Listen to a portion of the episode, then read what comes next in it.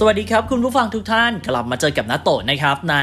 ทุกๆวันศุกร์ครับ เรามาอัปเดตกันกับความเคลื่อนไหวของเหล่าบรรดาศิลปินไอดอลในวงการ K-POP แล้วก็ J-POP กันนะครับ เริ่มต้นกันในสัปดาห์นี้ครับ เป็นที่ฮือฮามากๆเลยทีเดียวด้วย เมื่อสาวๆ Blackpink นะครับผมประกาศที่จะปล่อยซิงเกิลลำดับต่อไปออกมาให้แฟนๆ ได้ติดตามกัน โดยครั้งนี้นะครับผมก็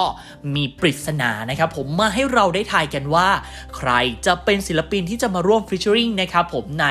ซิงเกิลต่อไปของสาวๆ Blackpink ครับ ส่วนทางด้านของหนุ่มเซฮุนนะครับผมล่าสุดเข้ามาเป็นหนึ่งในผู้ถือหุ้นครับ บริษัทนะฮะที่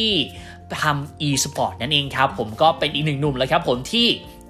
ดูท่าทางว่าจะมีแววรุ่งนะครับผมในแวดวงธุรกิจนะครับ ส่วนทางด้านของ AOMG ก็ออกมาประกาศอย่างเป็นทางการครับ ว่ารับสาวลีไฮ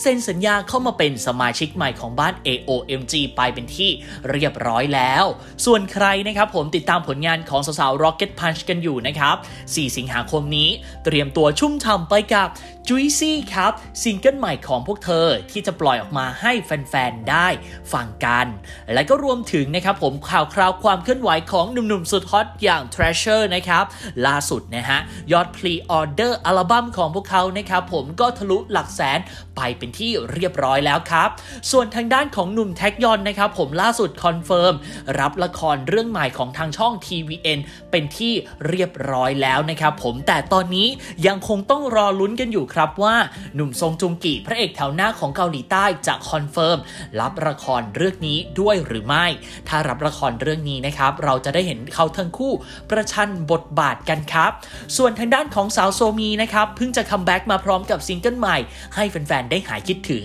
ก็มาพร้อมกับข่าวดีครับ เพราะว่าเธอเซ็นสัญญากับค่ายเพลงอเมริกันยักษ์ใหญ่อย่าง Interscope Records นะครับผมบ้านเดียวกับ Blackpink ไปเป็นที่เรียบร้อยแล้วนะครับ